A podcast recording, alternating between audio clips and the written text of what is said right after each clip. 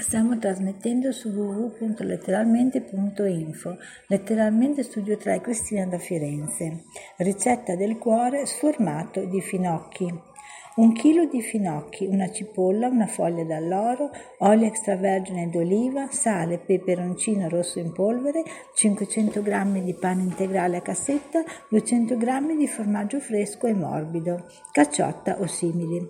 Togliete le eventuali foglie troppo dure ai finocchi, ma non buttatele, usatele invece in un'insalata e lo stesso fate con il ciuffo verde che normalmente viene eliminato. Lavateli, tagliateli a fettine, stufateli a fuoco lento con la cipolla sbruciata e affettata sottilmente, l'alloro e alcuni cucchiai d'olio, aggiustando di sale e insaporendo con un pizzico di peperoncino, solo poco, solo poco prima di togliere dal fuoco.